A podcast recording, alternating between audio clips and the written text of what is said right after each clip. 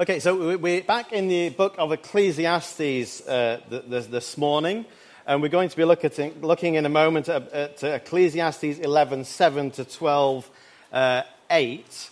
Uh, but before we dive in uh, to today's passage, uh, I just want to make a, a, few comments on the book of Ecclesiastes uh, as a whole.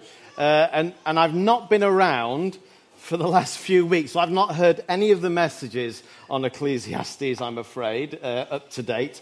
So this may be the risk of uh, repetition a little bit, but as the teacher uh, writes, what has been. Uh, what has been will be again, and what has been done will be done again and uh, what has been said will be said again. So, in, in, uh, in good line with the book of Ecclesiastes, this might be a repetition, but it, it, it's not a bad thing just to go over, just to consolidate certain things in, in, in our mind. So, so the first thing I, I want to, to think about is, is how we approach uh, the book of Ecclesiastes as, as a whole. Um, you know, it can be heavily influenced by the kind of, pers- the, the, the kind of person we are, our personalities. You know, if you're a glass half full person, quite optimistic, then you'll naturally gravitate towards those sections that speak of joy and life and, and finding fulfillment and, and meaning in, in, your work. But on the other hand, if you're more of a, a glass half empty kind of person, and, and I know I'm not the only one, you'll be coming to phrases such as meaningless, meaningless, everything is meaningless, and you'll be going, I knew it! you know, it, but it, it's how we approach it. You know, the, the one thing, the one will, be, will be, one will be naturally drawn to verses that speak of light and joy, while the others will see the, the darkness and, and, and decay. And, and, of course, none of us live in, in the extremes, and everything is in there. But it's, it's an integrated book. There is darkness, there is light, there is fulfillment, and there's frustration there's unpredictability in life in general.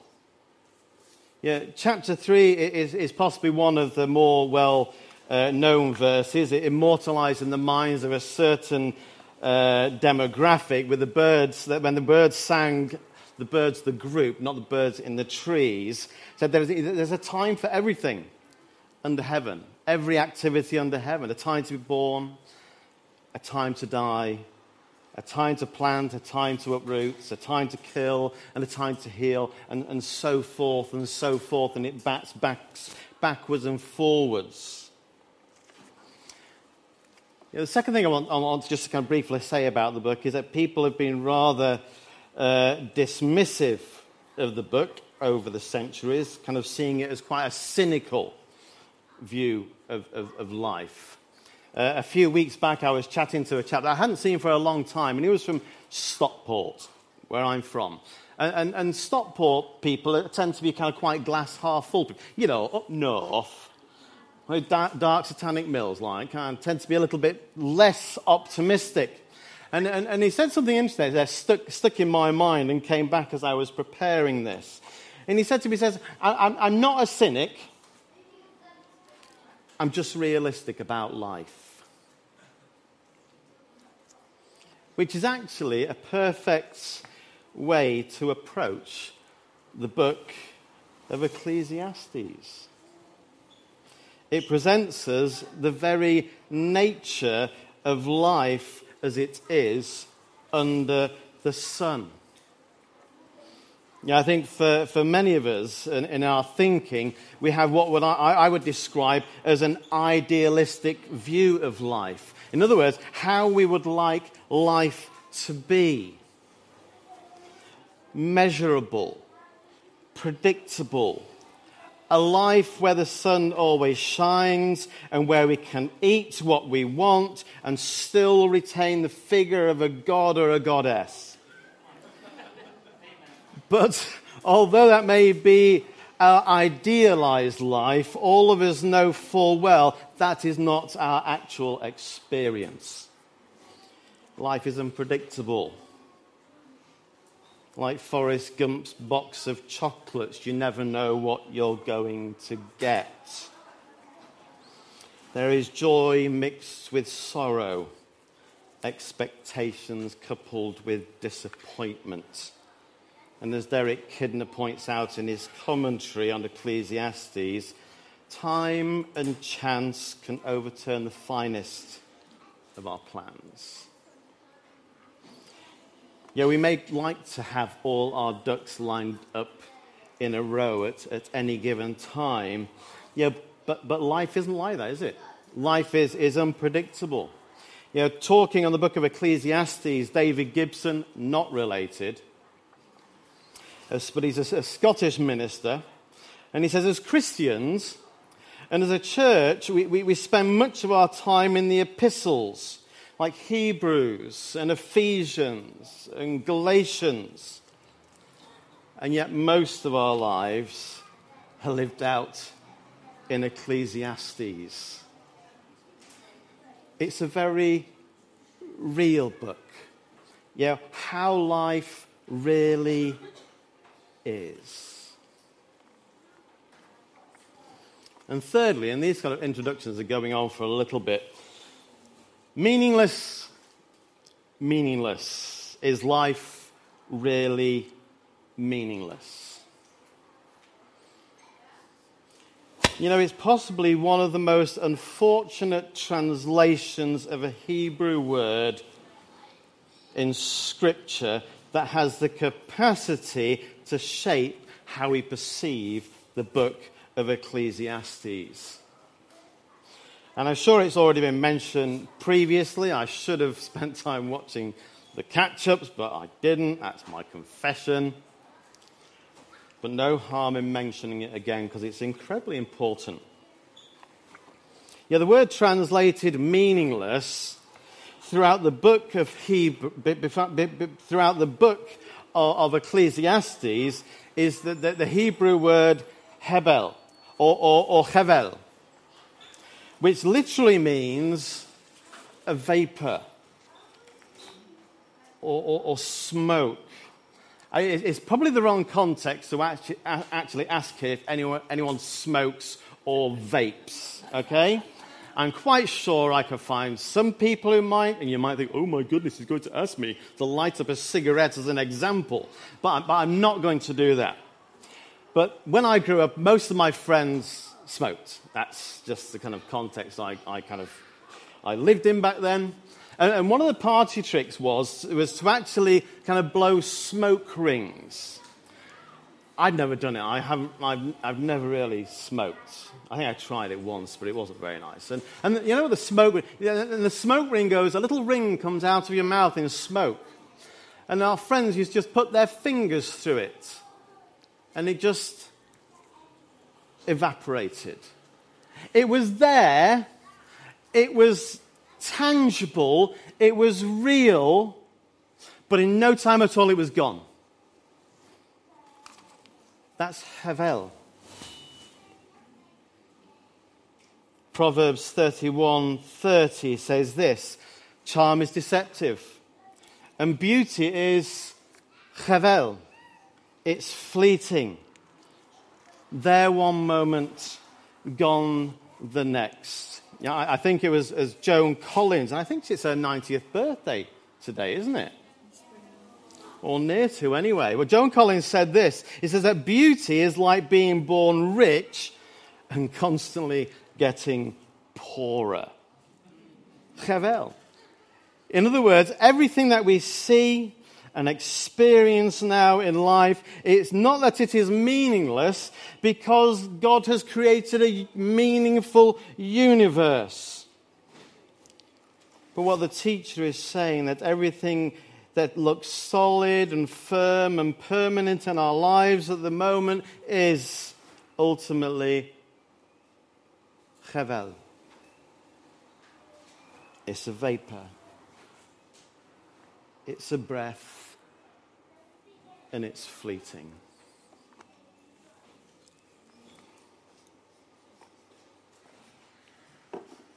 And, and, the fourth thing I want to, want to mention, and it kind of leads into the text today. Now, it's one of the significant themes in the book, and it runs constantly through Ecclesiastes. And it's that perpetual elephant in the room that is rarely a favored topic of conversation. And it's a subject that most of us try to avoid at all costs, and certainly Western society do. It always shocks when it happens, and yet paradoxically, it's the one thing in life that is 100% guaranteed. It's like what the punk poet John Cooper Clarke said in one of his poems like a death at a birthday party, you ruin all the fun. Like a chewed and spat out smarty, you're no use to anyone. If everyone, everyone likes John Cooper Clarke, that's kind of quite a good impression. Being a Mancunian, does it resonate? Death. So, how are we to think about and understand death? When it comes to the book of Ecclesiastes that seems that where the book seems morbidly obsessed with the subject. Yeah, going back, just, just to kind of try and think about this a little bit on how we actually think about death. Yeah, going back to the glass half full and half empty analogy. The question I want to ask is Is there another way? Is there a third way that we are able to understand this glass? Glass half full? Glass half empty? Is there a third way? The glass is twice the size as it needs to be. There's always a different way of, of, thinking about things. So, when it comes to the subject of death and how we are meant to understand it, usually there's two ways on how we understand death. One is it's a curse. You know, Romans says the wages of sin is death. And we see the, the, the curse in Genesis, Genesis 3 and how that changed everything death, the curse. But when we come to the writing of the Apostle Paul, we can also say death is a blessing. You know, for me to live is Christ, but to die is gain, because to be with Christ is better by far.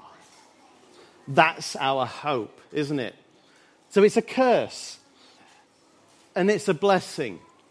But is there a third way of understanding death? Well, according to the book of Ecclesiastes, the answer is yes. You know, one of the overarching purposes of the book of Ecclesiastes lies in that question. And the question is this What does death teachers about life.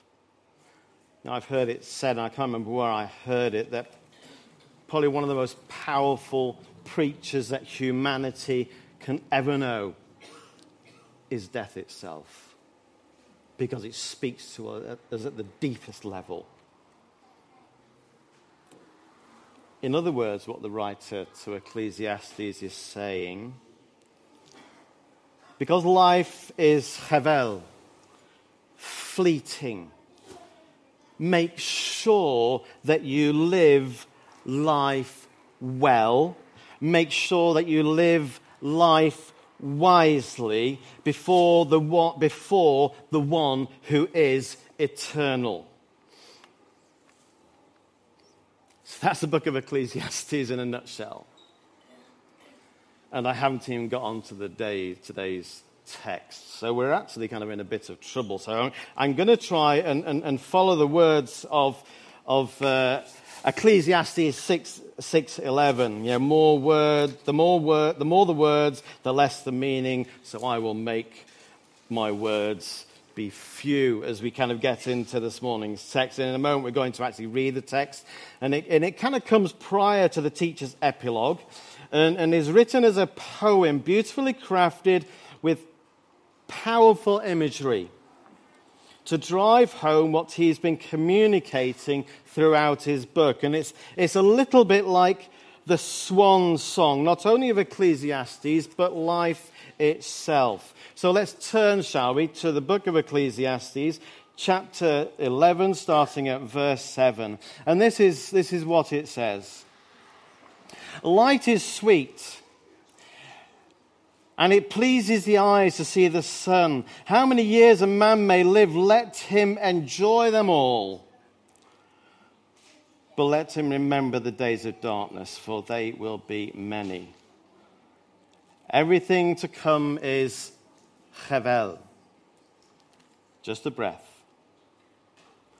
chapter 12. Remember your Creator in the days of your youth, before the days of trouble come and the years approach, when you will say, I find no pleasure in them. Before the sun and the light and the moon and the stars grow dark and the clouds return after the rain, when the keeper of the house trembles and the strong man stoops, when the grinders cease because they are few and those looking through the windows grow dim. When the, door, when the doors to the streets are closed and the sound of grinding fades, then men rise up at the sound of birds, but all their songs grow faint. When men are afraid of heights and of dangers in the streets, when the almond tree blossoms and the grasshopper just drags himself along and desire no longer is stirred, then man goes to his eternal home and mourners go about the streets. Remember him before the silver cord is severed or the golden bowl is broken, before the pitcher is shattered in the spring and the wheel broken, the wheel broken at the well and the dust returns to the ground it came from. The spirit and the spirit returns to God who gave it. Chevel, Chevel, says the teacher. Everything is Chevel. Ecclesiastes 7 to 10, it, it works as a kind of prologue to the poem that we find in 12 1 to 8. And as is often the case in Scripture, the light is contrasted with, with darkness, verse 8.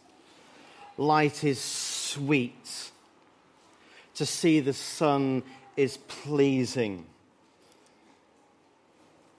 There is a, a vigor to the words, there, there, there's an aliveness to this, isn't there? This is life. And the start of, of, verse 8 again, very upbeat. You know, however many years a person may live, enjoy them all, he's saying. Enjoy life. It, it, it kind of verges on an imperative. You know, life is to be enjoyed. In other words, all that God has created was created for our enjoyment. You know, in, in these words, there is real liberty, isn't there? Liberation. Enjoy life. It is as if the teacher is giving us, us permission.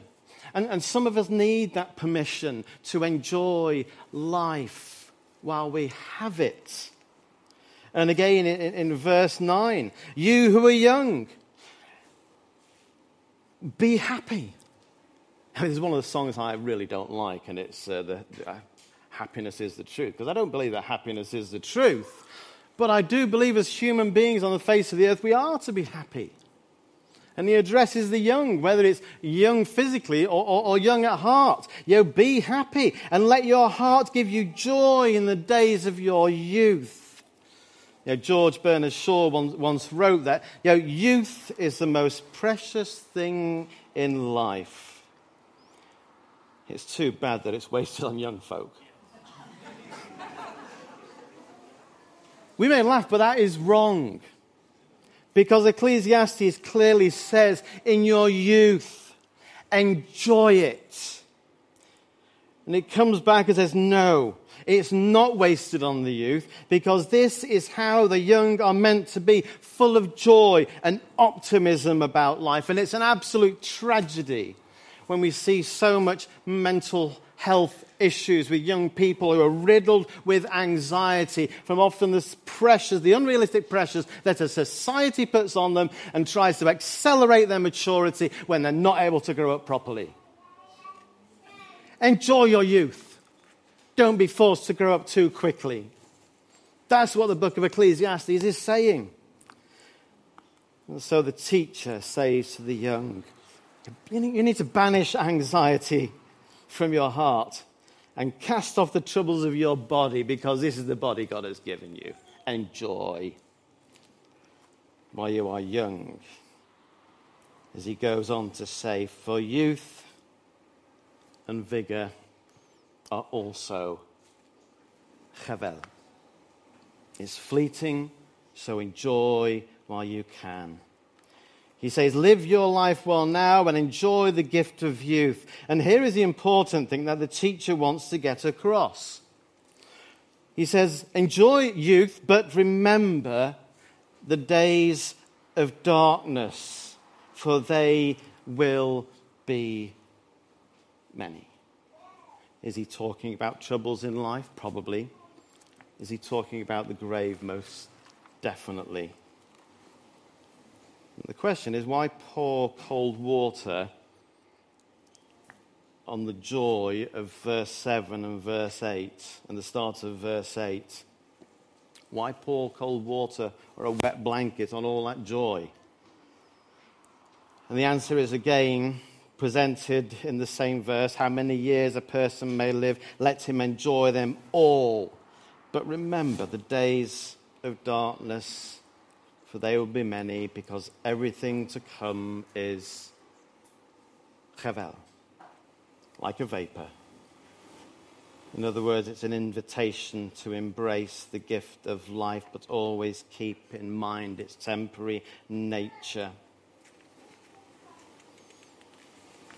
Just as a bit of a, a, a footnote, just re- referring to verse 9 that talks about uh, judgment, and I'm not going to labor this, but uh, most commentators say that part of verse 9 talking about judgment is, is, is more than likely an over enthusiastic editor wanting to make sure the youth doesn't step out of line. But as we read the whole the book as a whole, we see it's largely unnecessary because there is always the assumption that one day we will all need to stand before the judgment seat of Christ. And we see this in, in, in, in, chapter 3, verse 17. And so the youth is not being invited to a, a reckless life, but a joyous one. And I love the way Derek Kidner phrases this when he writes Joy was created to be danced with goodness, not alone. I'll say that again. Joy was, to be crea- joy was created to be danced with goodness and not alone. If you want a kind of book recommendation for the commentary of Ecclesiastes, Derek Kidner's. It, it's written so beautifully. And so, as these thoughts that invite us to, to chapter 12, and heard the prologue, and now we enter into the swan song as the teacher exhorts the youth to remember his creator. It's a well known verse, isn't it? Remember your creator in the days of your youth before the days of trouble come. Here's a, here's here's a note to parents.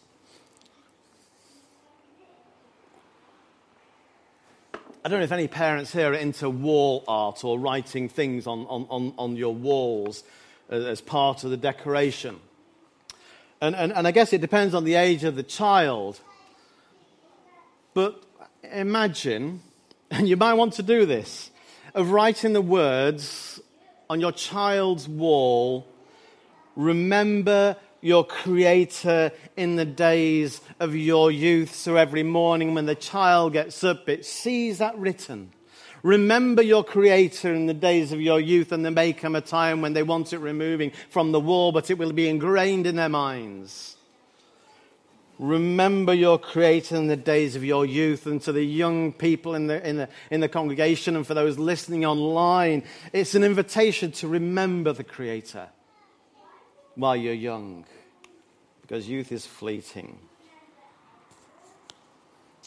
or even to the young at heart, when life may be carefree and full of joy, it's easy to forget your Creator. But how about writing these down as a, as a, as a memory verse? Or, or if you're inclined, get yourself a tattoo.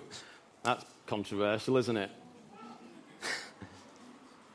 But having someone where you can actually see it on a regular basis. Remember your Creator in the days of your youth and let joy dance with the goodness of God and, and, and not alone in isolation. Because when joy dances alone, it can ruin a life. It is a call by the teacher to live a wise and full life, personified with a life in Christ. This wasn't planned between Mark and I, but I have a verse written down here which Mark shared. John 10:10. 10, 10. Jesus came that we may dance with him, that we may have life to all its fullness. Yeah, we're actually going to change gear a little here, and we're going to kind of start uh, a descent, not, in, not just in, in the message, but in the actual the book of Ecclesiastes as we come into land, and it's a descent for some where you may find it, the experience a little turbulent. And if you are at the other end of the spectrum of youth, things may resonate profoundly with you. And if you are young, there might be the temptation just to to switch off and see the poem as largely irrelevant. But ironically, however, it was written for the likes of you. So whether you're young or whether you're old, but especially when you're young, this is for you. So please don't switch off to this descent as it takes us through the valley of the shadow of death because it is here and here alone where we learn how to truly live as life actually is. Remember your Creator in the days of your youth, says the teacher, before the days of trouble come and the years approach when you will say, I find no pleasure in them. Here, the enthusiasm of youth has gone. Where life, or, or, or, what remains of it, no longer chimes as it once did with excitement and joy. The senses are dulled, and it happens in older life, so I'm told. I'm young at heart. And we reflect on this as, life portrayed by light. Yeah, we, we, we see this in, in, in verse 2, uh, where, where, where the light and the sun and the moon and the stars now grow dark. You know, you, you've heard the saying that every cloud has a silver lining. But here we see the clouds return after the rain, where we anticipated the sun and it just hasn't come and the falling of life's curtain, the sun no longer shines. The curtains fall and the senses dull. And of course, there's the physical frailty of old age, where once the body stood tall and straight and it is now stooped and trembling. you know, after my father had passed away, I, I enjoyed looking at the photographs of him in his youth. And the, the image is ingrained on my mind in his final days. And I see passages like this. And those images come back. That once he stood tall, and now in his closing days he was trembling and stooped. And again, verse 3, where the eyesight and the hearing appreciate, they appreciated life's beauty and color and all its array. Here is the description of a person who's peering through the windows dimly, and the beautiful tunes of the songbird now grow faint as the faculties slowly wear and ebb away. And of course, there's the grinders. Now, this is not talking about an, ulterior, an alternative online social media network. This is the teeth. The grinders have gone, they've fallen away. Yeah, I do, I do remember we used to kind of go on to Scotland on holidays every year, and I, I drew the short straw, and I got to actually uh, stay in my, sleep in my Aunt Agnes's bedroom, and all I could hear all night was her snoring and her sucking on her gums. Things that stick in your mind. The grinders have gone. And as well as there being physical decay, so the confidence that you once knew is no longer there. Verse 5 no longer resilient, but distressed. That sense of vulnerability where you feel safer behind doors than you do in the street, verse 4 and where the desire, where, where, where, and where desires were stirred previously, there are no longer, and no amount of Viagra can actually bring them back to life. That's what it means. And the man goes to his eternal home, and the mourners go about the streets. You know, it, it, it's an incredibly somber and sobering poem, isn't it? But beautifully written. And yet, an accurate description of a person, a person's inevitable demise, and no apology is made, and no apology is given, and no apology is needed, but it's an invite to this. It's an invite to remember him. Remember who? Remember your Creator before the silver cord is cut and the golden bowl that contained the light of your life is shattered to pieces and the images of broken objects no longer fit for purpose, all portrayed in the finality of death, continues until it reaches the final bookend to the whole of Ecclesiastes. And what is that final bookend? It's Hevel.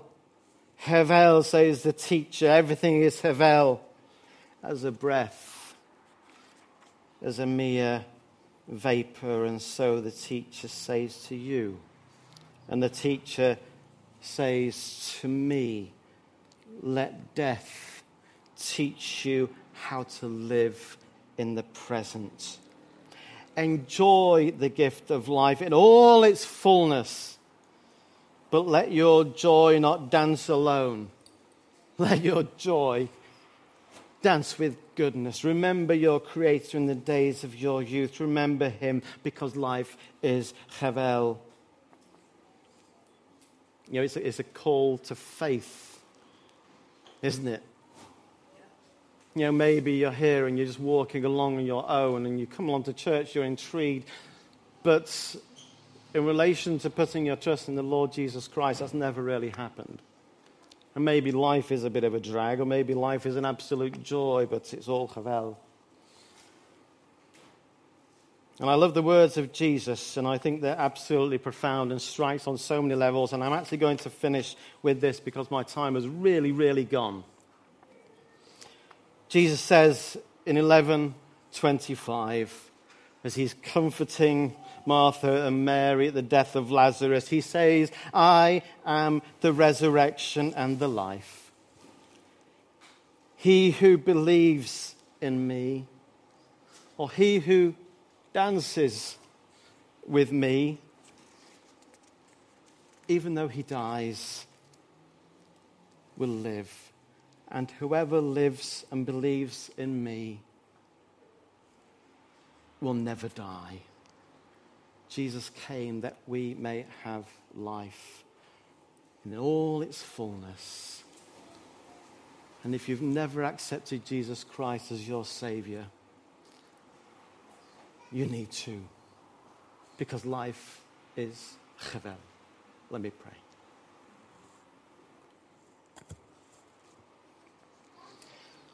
I'm going to pray by using the words of a, of a song. And the song goes like this by the Gettys What is our hope in life and death? Christ alone. Christ alone. What is our confidence? That our souls to Him belong. Who holds our days within His hands? What comes apart from his command, and what will keep us to the end? The love of Christ in which we stand. Heavenly Father, as we've walked through the valley of the shadow of death in these closing verses of Ecclesiastes, death speaks to us like, speaks to us like the most powerful preacher, and it's always intended to be that way. Father, may we live life now in all its fullness and joys and embracing the goodness of creation that you have given us. But may we walk humbly with our God, recognizing that the fear of the Lord is the beginning of wisdom, and so may we walk with joy and wisdom as we dance with goodness. And so we pray all these things in Jesus' precious name. Amen.